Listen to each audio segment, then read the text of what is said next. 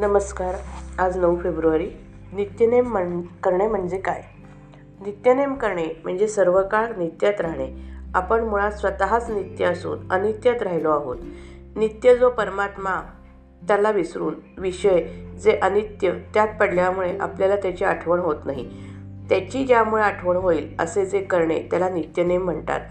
आपण नेहमीच नित्यनेमात असावे पण तसे होत नाही. म्हणून दिवसातून थोडा वेळ तरी त्याची आठवण होण्याकरता काही वाचन आणि वाचलेल्याचे मनन करावे म्हणजे त्याची सवय होते. जो अखंड नामस्मरण करतो तो नेहमीच नित्यनेमात असतो.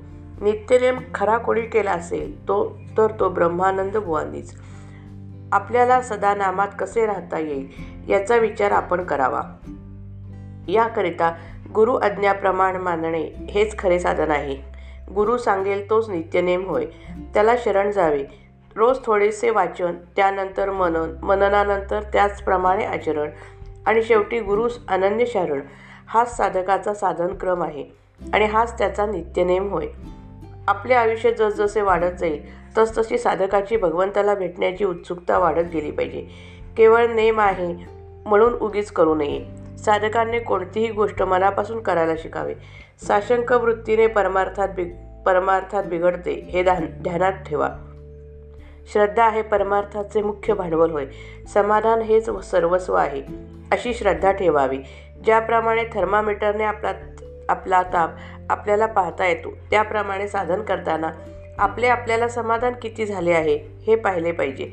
साधकाने जगातले दोष पाहू नयेत कारण त्या दोषांचे बीज आपल्यामध्येच असते. लोकेशणा मान फार घातक आहेत. मोठमोठे साधकसुद्धा त्यांच्या पायी अधोगतीला जातात. तसेच पैसा आणि कामवासना यांच्या मर्यादा ओलांडल्यामुळे मोठे साधनी लोकसुद्धा भगवंताच्या जवळ येऊन घसरतात. जगातले हे सर्व पाश आपल्याला बंधनात पाडतात. भगवंताचा पाश हाच खरा पाश. तोच आपल्याला सर्व बंधनांपासून मुक्त करून शाश्वत समाधानाचा लाभ मिळवून देतो. जगाच्या मान अपमानाला कधीही भुलू नये. पैसा आणि कामवासना यांच्यापेक्षाही मान देह हा देहबुद्धीला जास्त चिकटून आहे तिथे अगदी सावध असावे. जिथे आपल्याला मान मिळण्याचा संभव आहे तिथे जायचे टाळावे. टाळणे शक्य नसेल तर हे भगवंताचे देणे आहे असे समजून जावे. जो खरा मोठा असतो तो कधी मानाची इच्छा धरत नाही.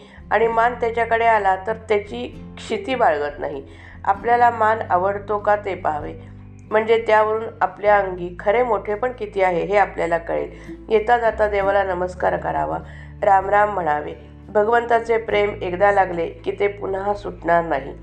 भगवंताचा पाश हा पाशच खरा. पण तो आपल्याला बंधनापासून मुक्त करतो. श्रीराम जय राम जय जय राम.